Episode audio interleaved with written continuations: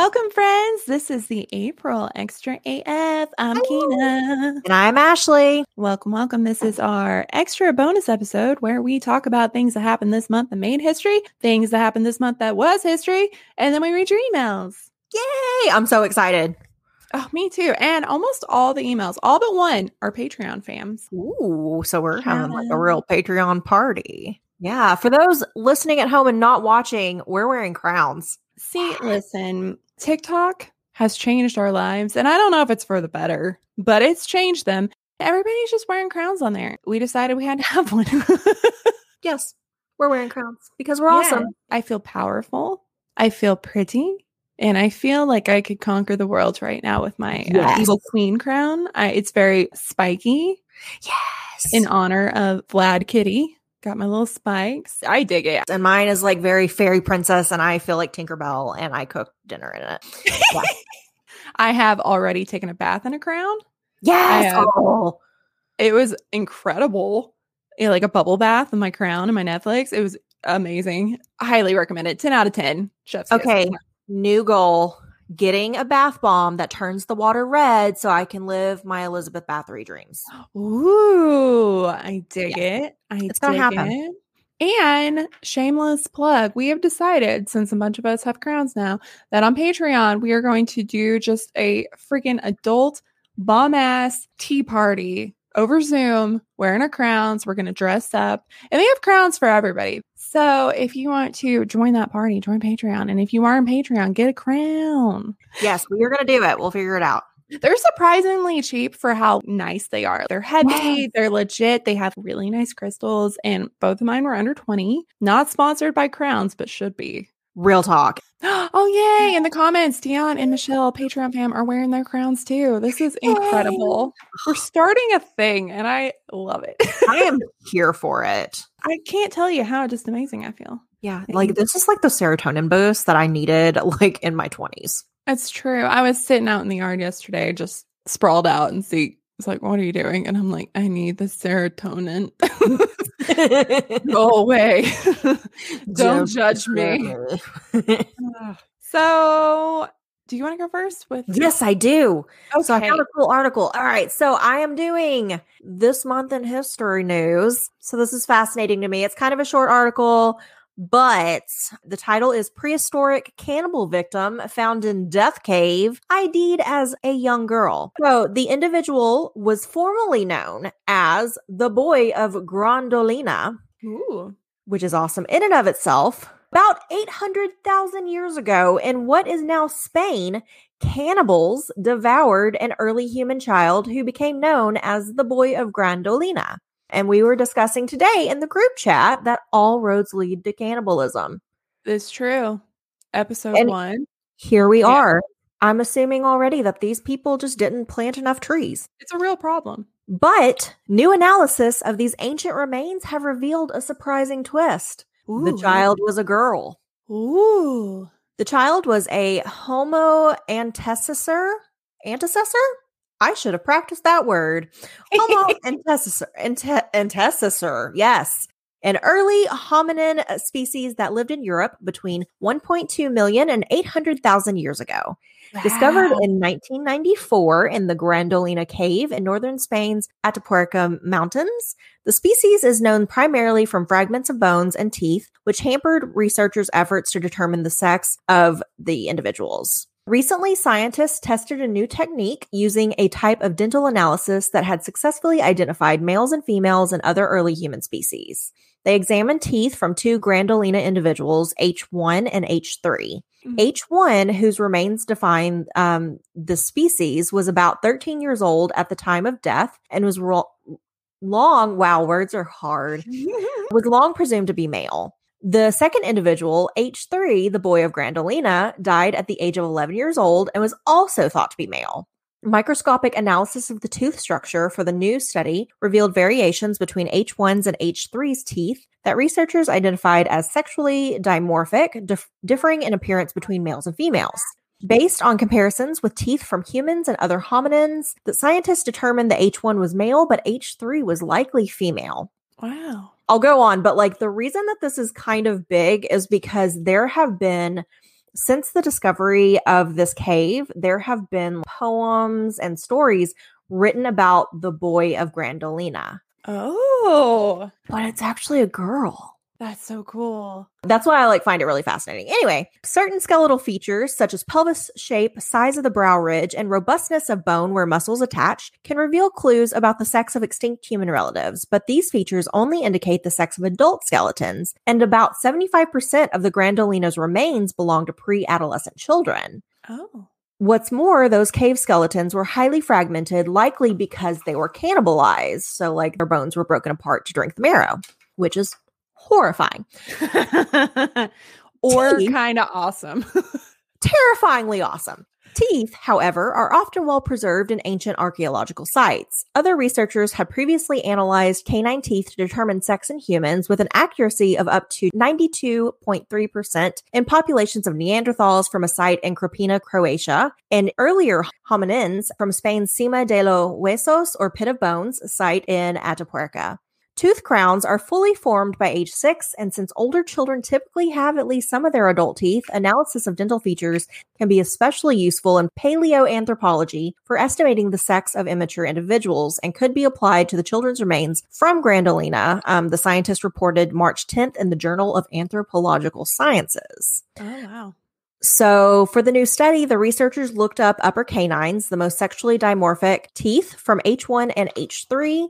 Using high resolution x ray scans, they measured tissue volume and surface area of the two teeth and compared them with existing tooth scans from modern humans, remains from the Krapina site, and from Atapuerca's Pit of Bones. The study authors discovered that the canine from H3 had more surface enamel than H1's canine, a feature associated with female teeth. But the boy of Gran Dolina would really have been the girl of Gran Dolina, lead study author Cecilia Garcia Campos, a physical anthropologist of CENIEH, said in the statement. The girl have, would have been between 9 and 11 years old when she was killed and eaten, according to the study, and she wasn't the only victim. The remains from 22 H antecessor individuals in Gran Dolina displayed signs of being cannibalized, with bones showing cuts, fragments where they had been cracked open to expose the marrow, and even tooth marks, Live Science previously reported. One possible explanation for this ancient cannibalism is that humans were easier to catch, which is horrifying, and more nutritious than other animals, researchers wrote in 2019 in the Journal of Human Evolution. What?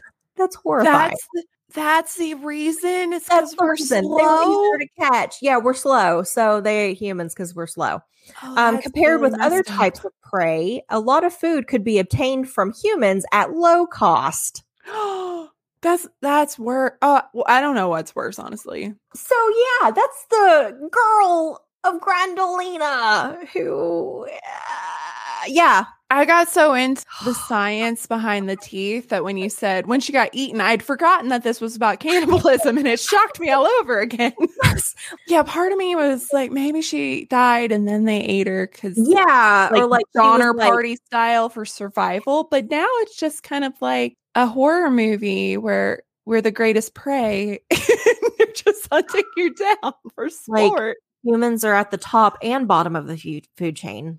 And like the I've fact that like 75% of the people there are children because children are slower than adults. Oh, yeah, that's. it's horrifying. I'm like, I don't even know. Uh, There's no words. Yeah.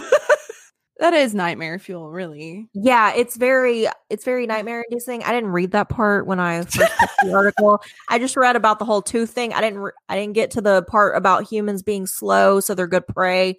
It's a little like Hannibal Lecter for me. Oh, that's actually really fascinating. I don't think that in anything that I've read about cannibalism, it has come up that humans are just slower than animals, and that's why it worked out. This, Yeah. this changes everything. right? yeah, I know. That's the first time that I've ever seen where someone's like, "Yeah, humans are just slow, so they ate them because it just costs less mm-hmm. energy." But humans are crafty. But if they're children, they probably can't overpower or fight back. Yeah, like they were probably like, "Here, little Timmy, go into this cave. It's safe in here." Rock, like, I was really hoping this was like they were already sick or hurt or, you know, an accident happened and it was survival. they died in their sleep and then were used for food. But no, Yeah, this That's dark. Yeah. That's twisted. It's a little bit dark. Ugh, feel a little bad about making so many cannibal jokes in the beginning. I know. right? I was I was thinking like I should make a sticker that says all roads lead to cannibalism. And now I'm like, do I really want to do that? Yes, you do because I need one on my car. I mean, that would get people to stop tailgating you for sure. True. People think twice about cutting you off. Yeah, I would probably get a call from security at work when they saw my car. Probably. Well, that was incredible. Thanks for sharing, even though it's horrifying. Right? Even though I'm horrified. Uh, that's history for you, right? So interesting, so horrible. Oh, wrong notes. So for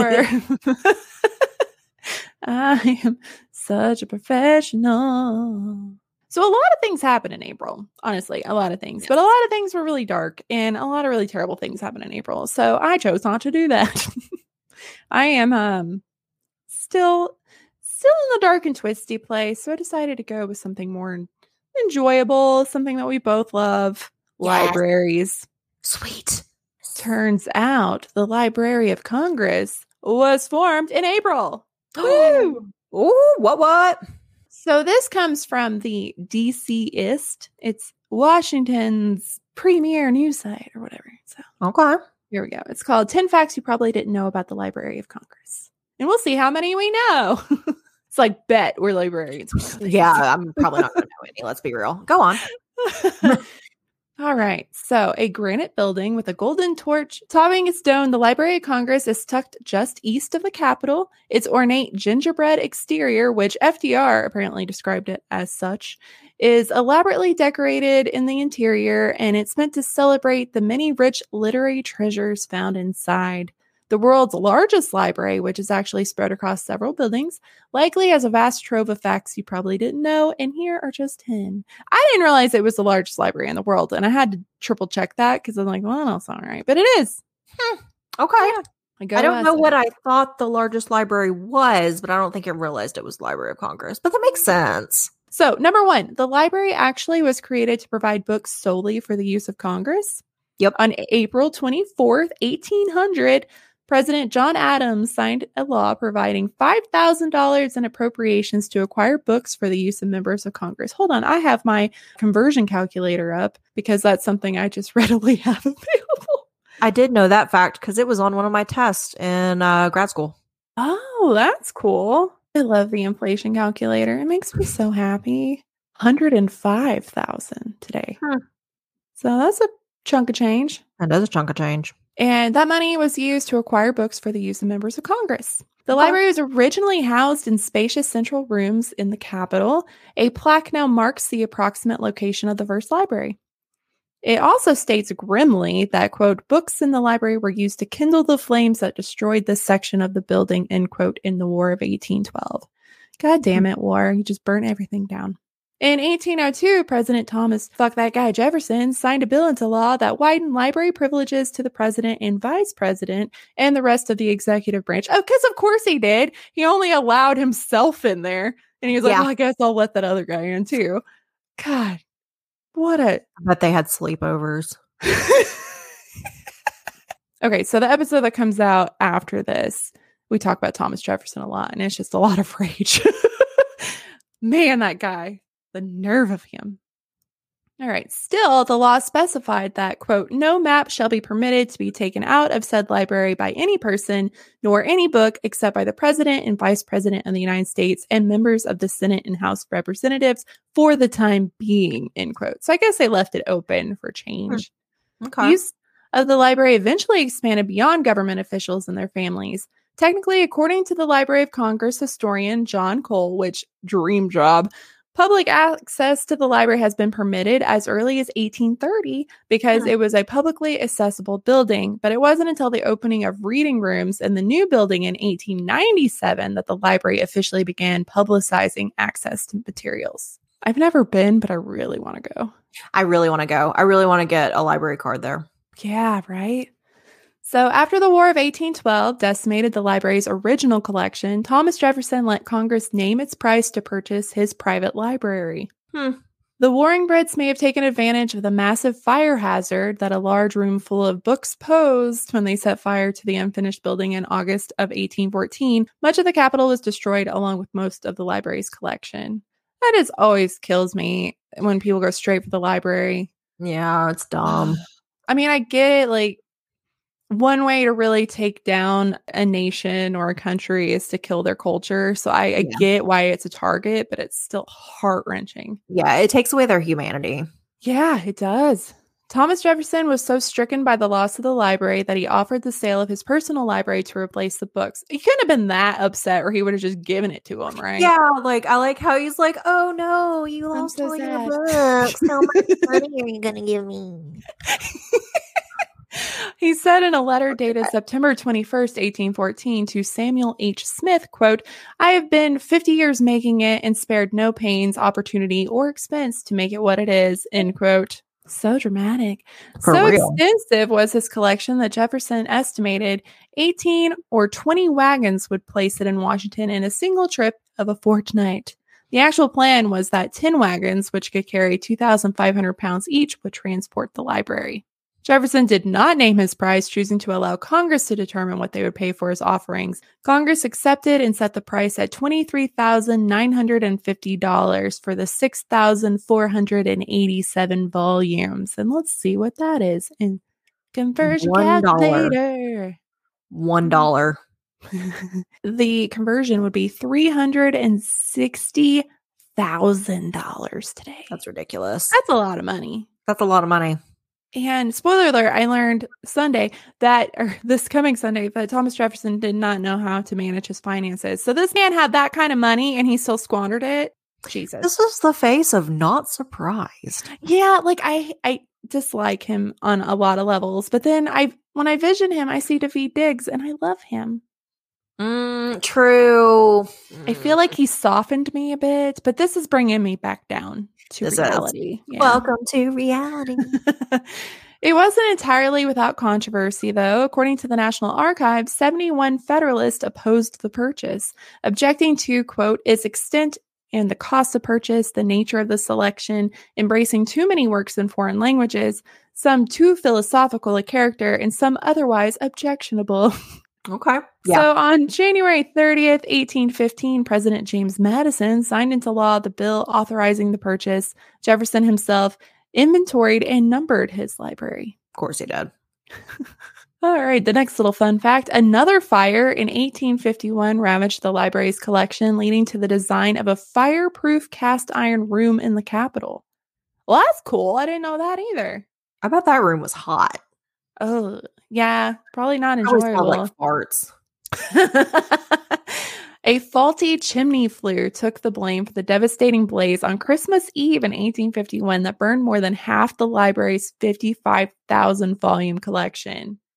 An estimated 35,000 books, including nearly two thirds of Jefferson's library, were lost. Oh, that's so sad. That led architect of the Capitol, Thomas U. Walter, to design a new fireproof cast iron room in the Capitol's west front for the library. It opened on August 23rd, 1853.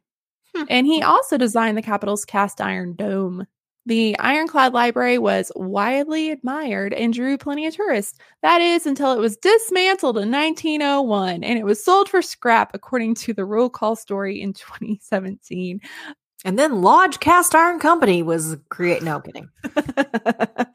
As the years went on, the books started piling up literally. In 1884, Washington Post described how, quote, long years ago, the shelves were filled. Supplementary ones, necessarily of wood, have been introduced wherever possible, and books are piled in great heaps all over the floor, allowing scarce space for the library attendants to move from point to point, end quote.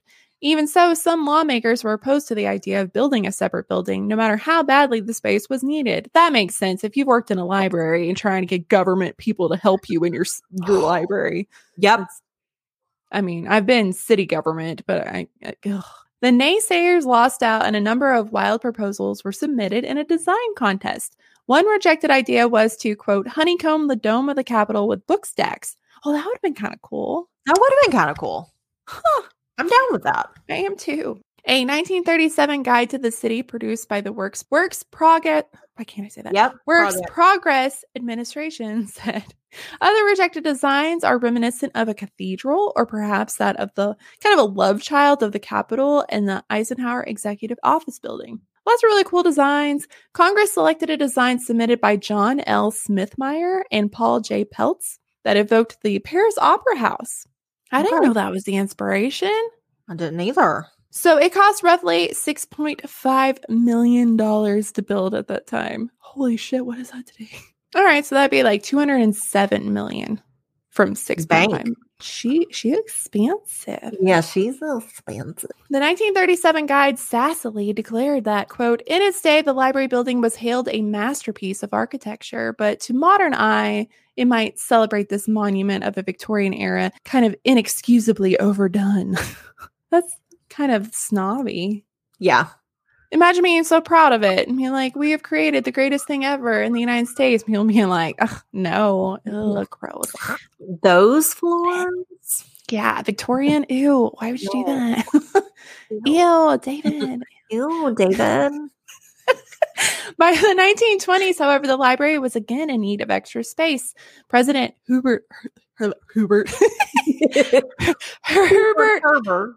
Herbert Hoover signed a bill into law in 1930 to appropriate funding for the construction of what was originally dubbed the Annex, now the John Adams Building. It opened on January 1st, th- or 1939, according to the architect of the Capitol, and it has 180 miles of shelving. Okay. That's a lot of shelves. Do they have like a Segway or like a golf cart? That would be awesome. Oh my God. right? Because that's a lot of walking, and I mm. just Our chief of police on campus has a motorized scooter, and every time I see him, I yell, do a kickflip, and he hates it. I think that's hilarious. So do the puppies. They're very vocal. I would love to have a Segway to ride in the library. I think it'd be really fun. I think it'd be so fun. I need to Google that. They have to have something. Yeah. I'm sure they have a system of kind of like the bank where you can put things in it and it shoots it somewhere. I'm sure they have to have something. So, about 20 years later, in 1960, Congress appropriated more funds for a third building, which opened in 1980, and it's called the James Madison Memorial Building in honor of the fourth president and the father of the Constitution. The building is the largest library structure in the world with 1.5 million square feet of space. That is so big. The library completed an underground rapid transit literary line. Okay, that just answered my question. They do have an underground system. I knew they had to have something. So hmm. even though the Library of Congress would be located just across the street, a tunnel was constructed and an electric conveyor system developed so it would easily send books back and forth. That's Look, if I cool. worked at a library that had a tunnel system, I would so quickly become the Phantom of the Opera. So quickly. the librarian of the tunnels is here to deliver To your take your books. A Washington Post article on September 13, 1895 described a new system. The tunnel is six feet high and four feet wide, so you can't be Doable. very claustrophobic to Doable. I just have to duck. The crown won't fit. We'll have to just we have to make some changes. So, as easily to admit a man in case of any tie up or rapid transit literary line, it explains it runs about 1,100 feet, and the so called car, it's in quotes, could travel a distance in two or three minutes. So, that's pretty fast for the 1800s. that is. I'm How- impressed. I just hmm. picture that scene from Austin Powers where he's trying to turn the little car around in the tunnel and he gets stuck. Yeah. So the Librarian of Congress at the time told the Post that, quote, a book can be received at the Capitol in five minutes after the order is sent from there from the library. That's some fast service, That's awesome. even for today. I want that job and I want a tunnel Harley. Requests for volumes were sent by pneumatic tubes. Oh, like the bank. I was right. And now Yes. Oh, I knew it. Later, the John Adams building was also connected to the main building by a pneumatic tube system, which enabled books to be placed in leather pouches and whisked across the street in an impressive 28 seconds. This is all very impressive for the 19th century. I Yeah, it really is. I'm really impressed. Huh. And as Atlas Obscura recounts, the original book tunnel was lost in the 2000s. Damn it when the precious subterranean space was needed for a visitor center. What? Why? No. Rude. No, find somewhere Crap. else. Why would you do that? My I- tunnel. we want our tunnel back. so the Declaration of Independence and the Constitution were housed in the library from 1921 to 1952. September 1921, President Warren Harding issued an executive order to transfer the original copies of the Declaration of Independence and the Constitution of the Library of Congress from the State Department. His executive order explained that the move came at the request of the Secretary of State. Oh no, these monuments? What's that word? Am I am I dumb? Am I the dumb? It's it looks like monuments, but it's a U. Monuments? I'm gonna Google that. I don't feel like I'm the dumb, but I've never seen this word in my life. Monuments. It's a document or record, Mm. especially one kept in an archive. Listen, I've been in archive classes and nobody's used this word before. Same. Yeah. It's M U N I mint. Muniment. Mun- Muniment. Like munitions, but And building is believed to not be as safe as a depository as the Library of Congress. So they moved everything over there. So Okay. that's- the article in the National Archives Prologue magazine in 2002 detailed the humble transfer. Quote, the next day, Librarian of Congress Herbert Putnam went to the State Department, signed a receipt, placed the Declaration and the Constitution on a pile of leather U.S. mail sacks. They used it as a cushion. Oh, good. Yeah. oh, okay, um, okay. I thought he was just like catalog it on that pile over there. toss it over there. And so it was a Model T oh Ford truck, and he returned them to the Re- Library of Congress and placed them in a safe place in his office. It was Oh. just in his office. Okay. Nicolas Cage could have stole that so easy. Right. Somebody call Nicolas Cage. Congress appropriated $12,000 to create a special exhibit for the documents, which opened in 1924. It was the first time the Constitution had been placed on exhibit, according to the prologue. I guess I just assumed that it was always somewhere where people could see it, but I did too. The exhibit was short lived, however, as Congress began appropriate funding for the National Archives building. A tug of war over the documents nearly ensued when President Herbert Hoover declared in 1933 his intention to enshrine the documents within the archives after its completion. The Librarian of Congress, Herbert Putnam again, dug in, reportedly saying that Hoover made a mistake and the documents remained at the Library of Congress until they were sent to Fort Knox for safekeeping in 1941 as America entered World War II. So that makes sense that when we're in a great, like a world war, it would be locked down literally in Fort Yeah. Knox. Wow, this is way more interesting than I thought it was. I'm so glad I picked it.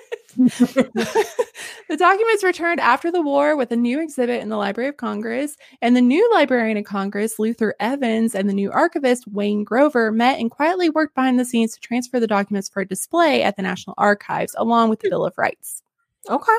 Congress unanimously approved the transfer on April 30th, 1952, according to the Washington Post. The transfer occurred in December of that year, and it would be a spectacle of pomp and circumstance and security. The Washington Post says that ahead of the move, the armored cars transporting the documents were escorted by tanks, armed guards, and the military. That's a world away from just toss it in the back of the truck Yeah. when yeah. it first moved, and now Throw it it has on some leather. has some armed guards now. And the building's original design called for a copper dome and a flame of knowledge atop of it to be covered in gold leaf. But a history of the Library of Congress says, quote, weather and the chemical effects of the 19th century method of tinning the copper beneath the gold combined to produce perforations in the copper. And the restoration undertaken in 1931 replaced the leaking copper dome with a new ungilded one. The dome was allowed to acquire its patina to blend in better in with its granite building. The I fresh gold, copper patina. Oh right, so I fancy. The fresh gold leaf was placed on the flame during the restoration effort in 1980. Another restoration project led the removal of the original gilded flame in 1996, and it was placed in the Architect of Capitol's archival warehouse in Fort Meade. Hmm. Okay. Cool. Man, all these forts got cool shit in 'em. They I do. Start researching that. Who's got what? I need to know. Right.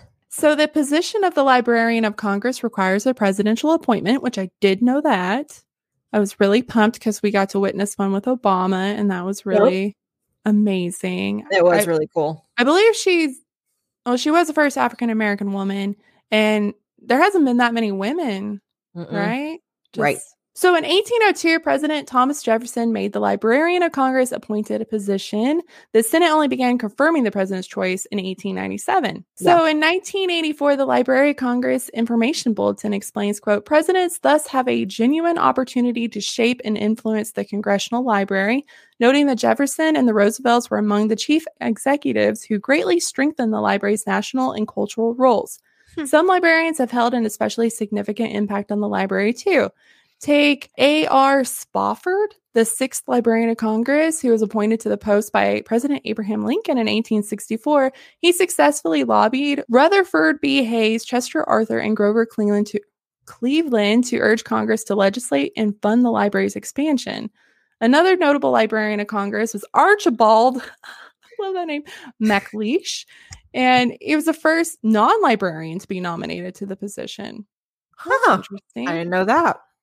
So FDR chose the lawyer turned writer, which Politico story from 2015 says raised hackles with the American Library Association and some Republicans since. I'd imagine so. Yeah, he had oh, he had been an expatriate in Paris in the 1920s and rumored to be a communist sympathizer. The drama. His expatriate years resulted in him being well connected with many literary greats of his era, including Hemingway. really? What? Okay. Wow. Hemingway wrote him a letter in 1943 to float the idea of becoming, quote, an accredited correspondent for the Library of Congress in World War II. Wow. Wow. And as Hemingway put it, quote, not government publications or propaganda, but so as to have something good written afterwards. Well, that's cool. Whoa. So MacLeish himself was a poet and he won three Pulitzer Prizes. He helped organize and restructure the library and even had a formative role in helping shape what is known as the country's poet laureate.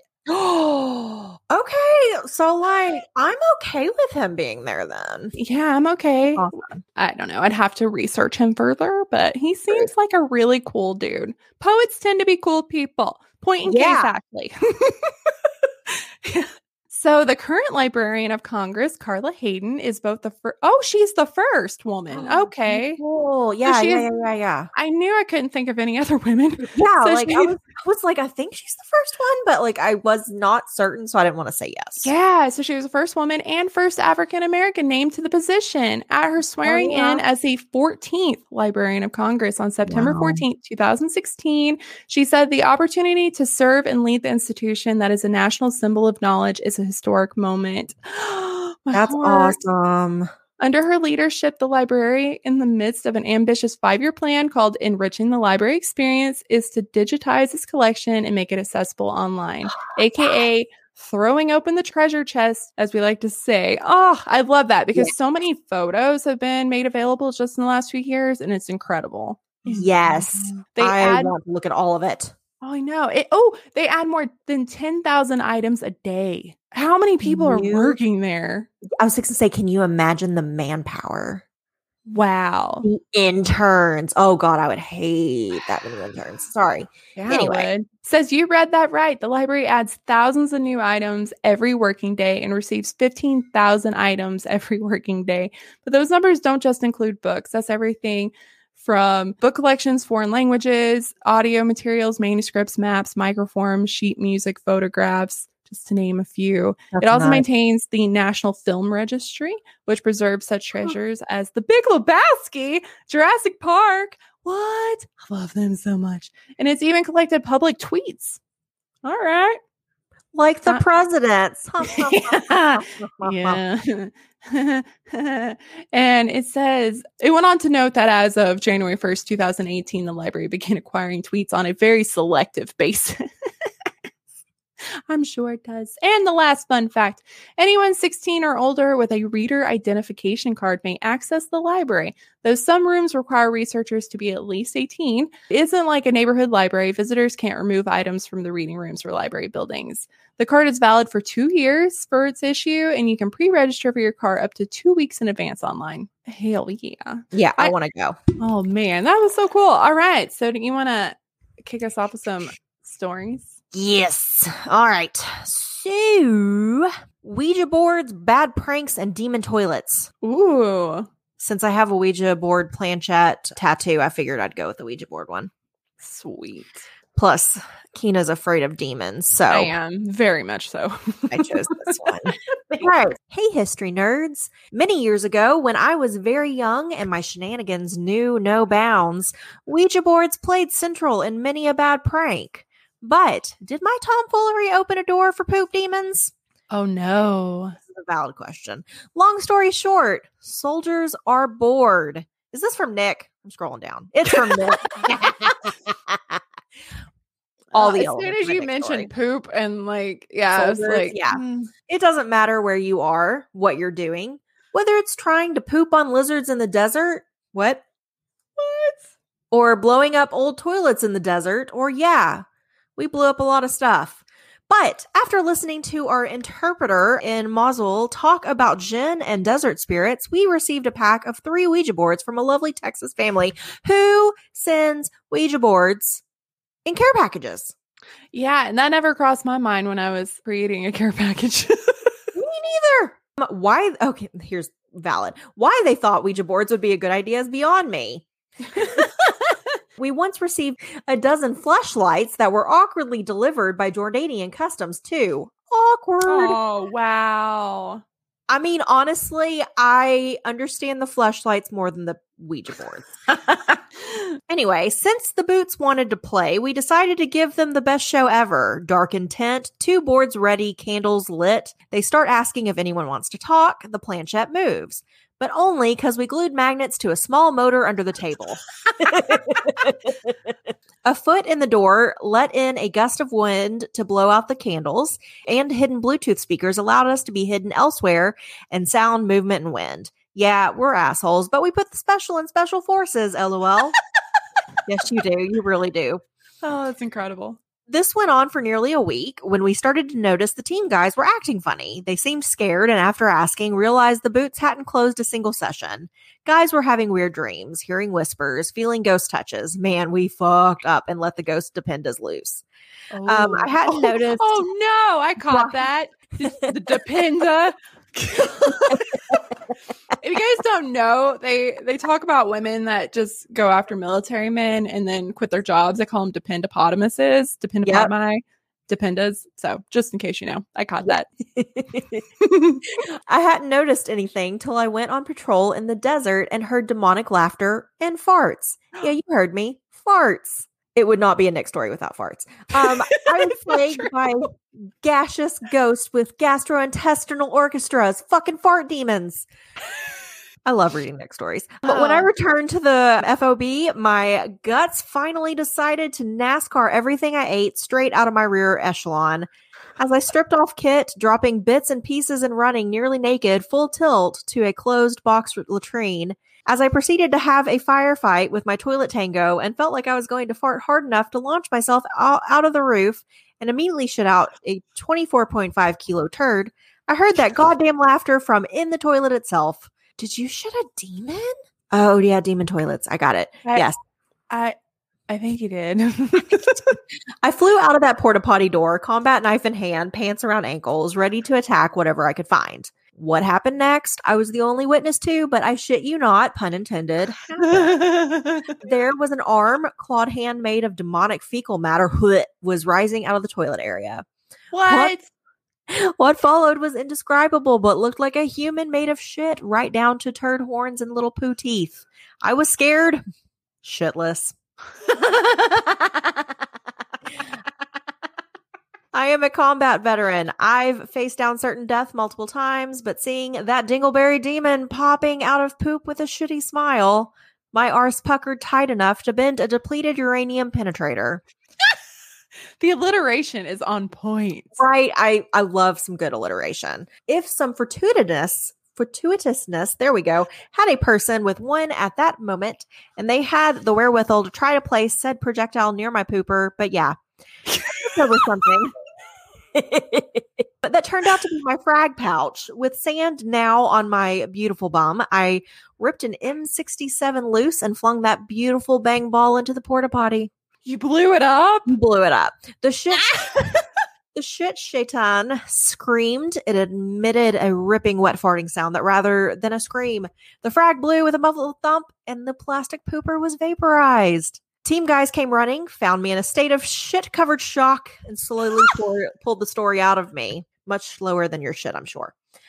When I was finished, they burst into laughter, fuckers. After a long shower and a debriefing, I was given 10 days R&R and they decided I had exposure sickness. While I was recuperating, we found the Ouija boards, apologized to all spirits, and closed the sessions and burned the fucking things. Years later in Afghanistan, someone sent us another My Little Pony themed Ouija board. What no, why? Who are these people? Why It might have been set on a test range and obliterated by an Apache shooting Hydra rockets. But here's the dealio, history nerds. Don't fucking piss off Arab poop demons. They don't fart around.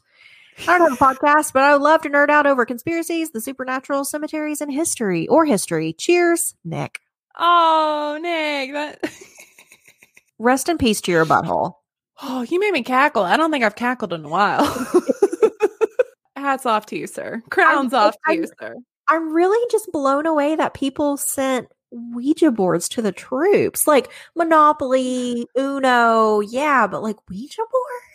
Yeah, like I sent poker stuff, but Yeah, like Pringles, foot Mm. powder. I got so good at care packages. They Like- had to beg me to stop sending food because they were like, "We're getting so fat." Your care packages were A1. Oh yeah, man, my favorite one. I did a Sports Illustrated one where I sent the new Sports Illustrated, but I made butts and boobs cookies.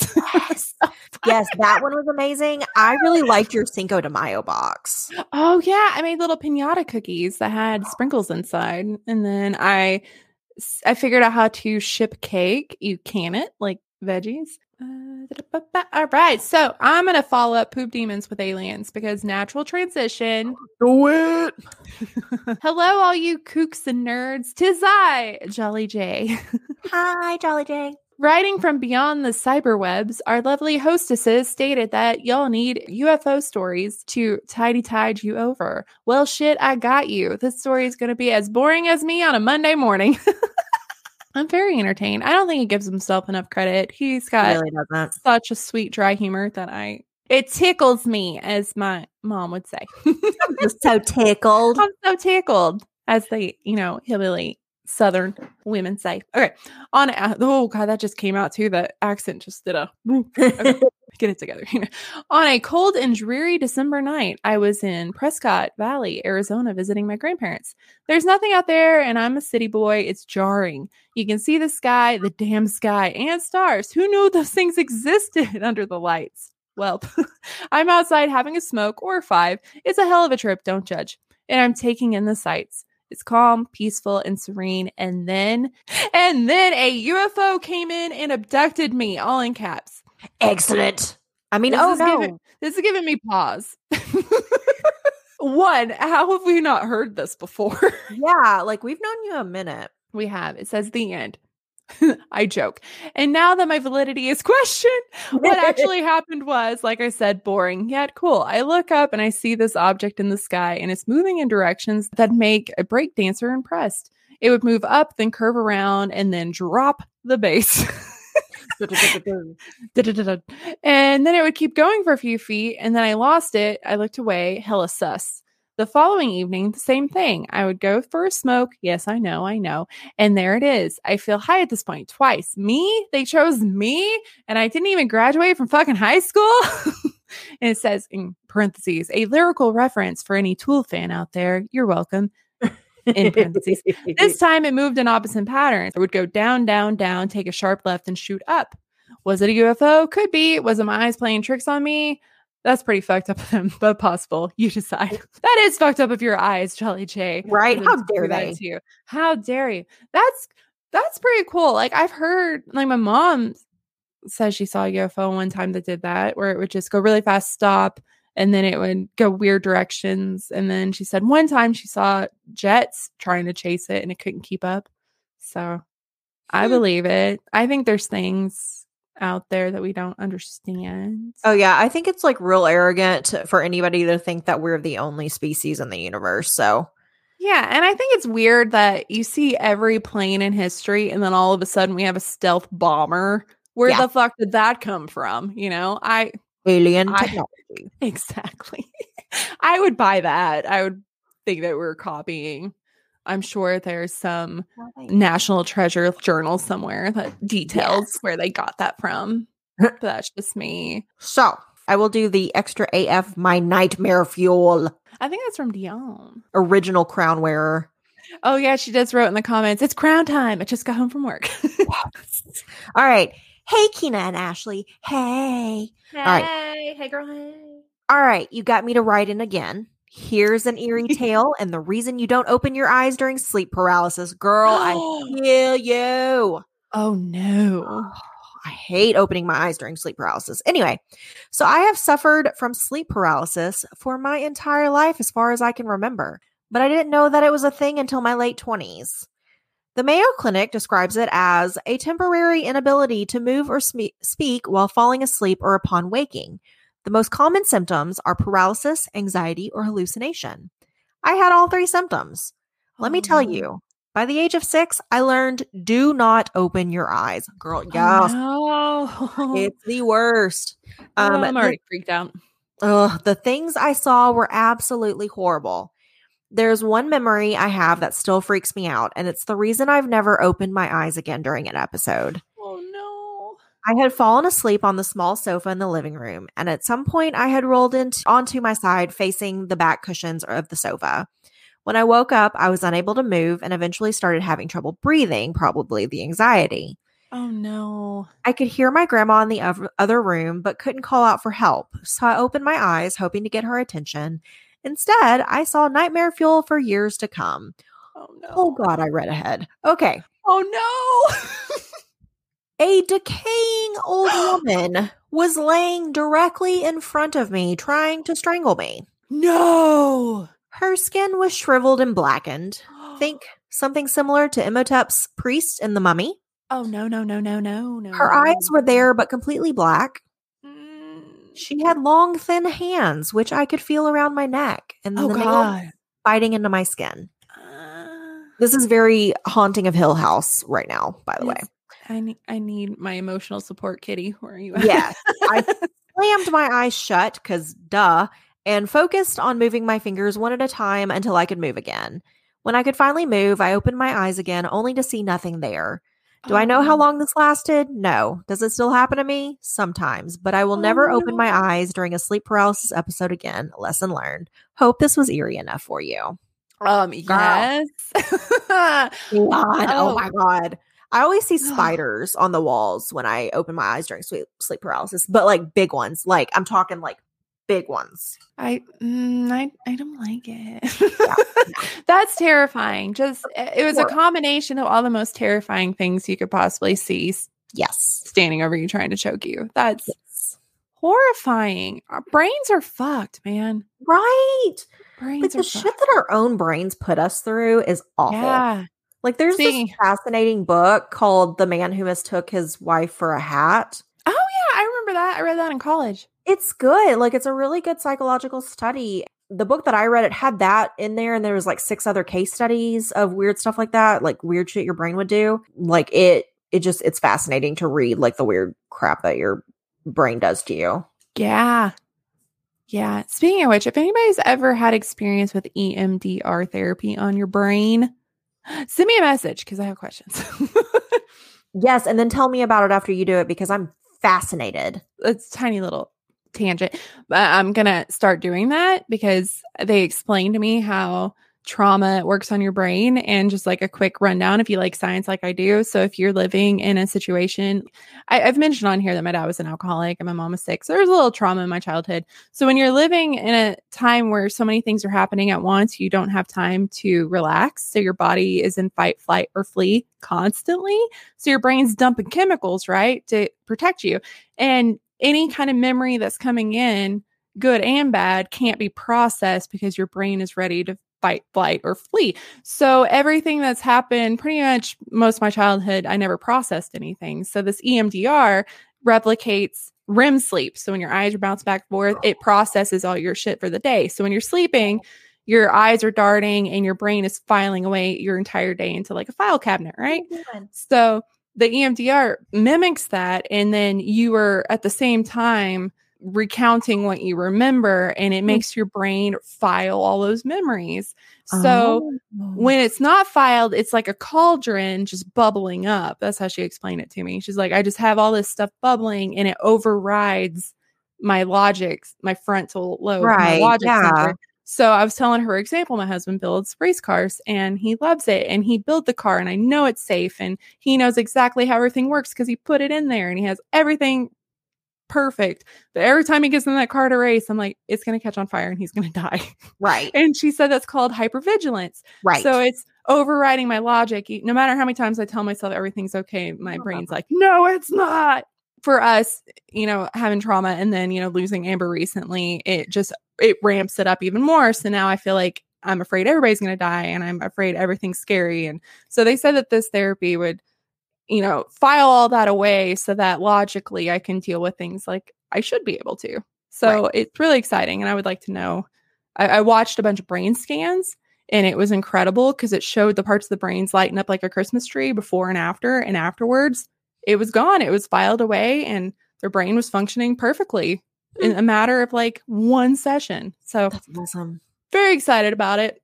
And Cool. uh, yeah, brains are weird, but I would like mine to work right. Worth it. Yeah, totally and she also it. said that hypervigilance mimics ADHD and that sometimes they are hand in hand and sometimes you don't even have ADHD. yeah, So I was like, because I've been on medications that didn't work. And she's like, well, maybe the hypervigilance is making it where it doesn't work, or you don't have it at all. So I'm really excited to see what happens. hell yeah.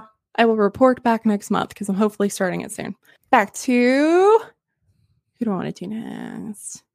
Let's do let's do my weird story. Do Yeah. little weird, little weird after the aliens. Says hello, friends. Hi, friends. Hi.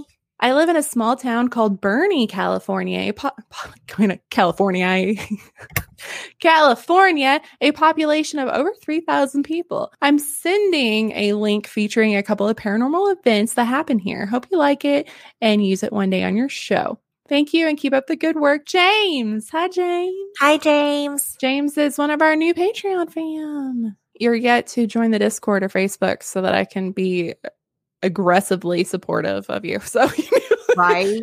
tell me everything about you. No, yes, we must know you. Yeah. All right. So this is an article from onlyinyourstate.com.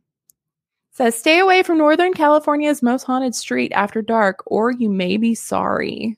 Ooh.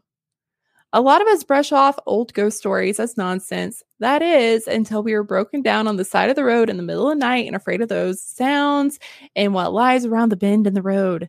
There's a few scary roads in Northern California that are rumored to be haunted, but this one in Shasta County gives us the heebie jeebies just thinking about the story behind it. By day, the town of Burney is a popular tourist stop on the way to Mount Shasta or Burney Falls, two iconic natural features in this area. They both sound lovely. I think I've heard of Shasta. Oh, there's a picture. It's really pretty. Okay, I'll show you afterwards. The town was named after Samuel Burney, a settler in the area in the 1850s. Burney was found dead in the valley in 1857, which came to be called the valley where Burney died. Oh, that's unfortunate. There's just that place over there where he died. And finally, they just shortened it to Burney. Okay.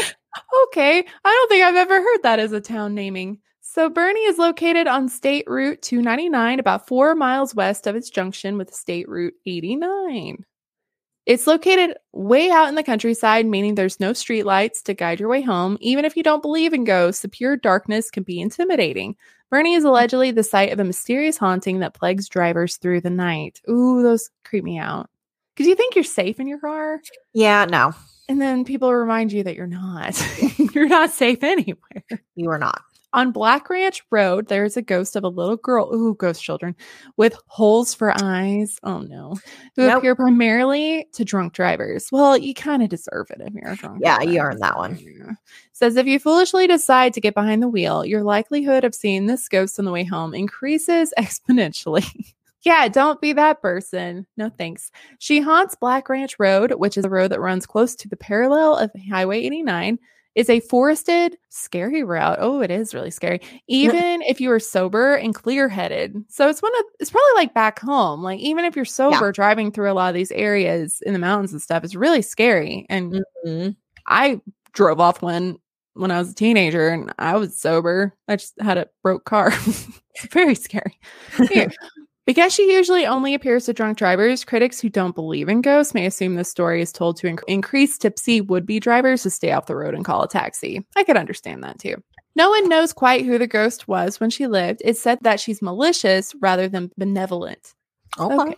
Those who have seen her say it's more likely she is eagerly waiting for them to wreck their vehicle rather than being a spirit who looks out for them in a dangerous position. So that I don't like. Like, I'm mm-hmm. just waiting for you to fuck up. I'm not going to help you. Yeah. no thanks. Yeah. It's been speculated that she is a oh a demon who will only show herself to drunken drivers because the alcohol incites an altered state of consciousness, which opens up an Mm. individual to supernatural experiences. That makes sense. Yeah. It does, but I also don't like it. Yeah. She's not only one haunting this road either. Oh, good. There's a man who has been seen walking at night in a fancy suit. He's thought to be the same ghost who haunts the Bartle house, a nearby haunted residence. It sounds to me like he just needs to get out and stretch his legs every once in a while. Whether or not you believe in the paranormal, it's best to exercise caution. And as we all know, stay off the road if you've had anything to drink. nice. Good thing. Let me show you the pictures. This is a beautiful area. Hmm. Lucky you. So there's the mountain.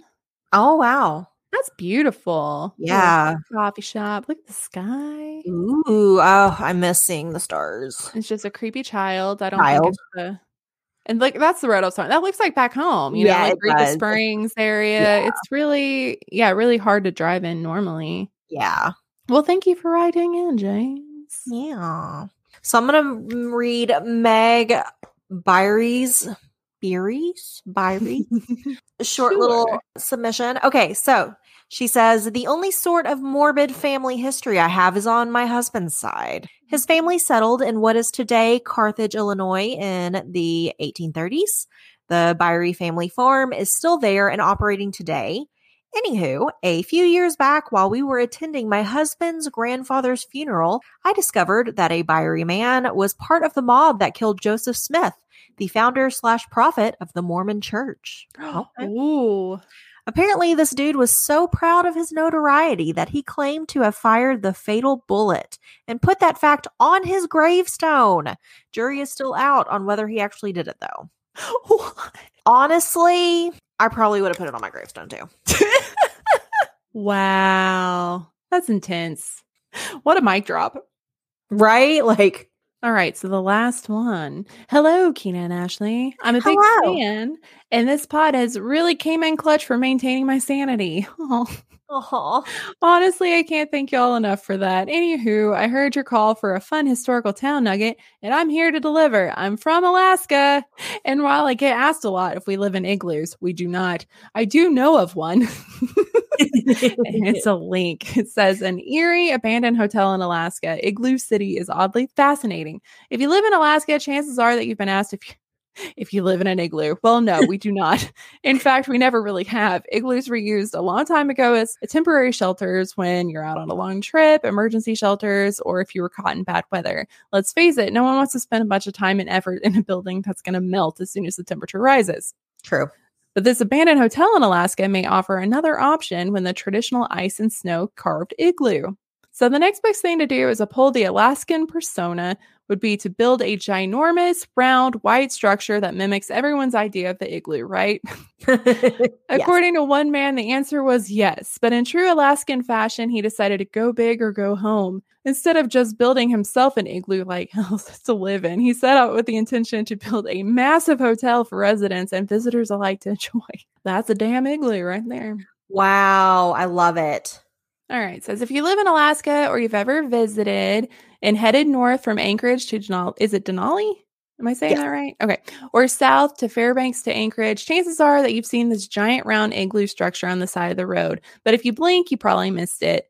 It's located on marker 188.7 on the east side of George Parks Highway. This abandoned hotel is south of Denali National Park and Preserve, and it is a true tourist destination all in itself and one odd place to be in Alaska. The nearest town to the igloo city is Cantwell, located 20 miles away with a population with just 250. So that's kind of like where I grew up.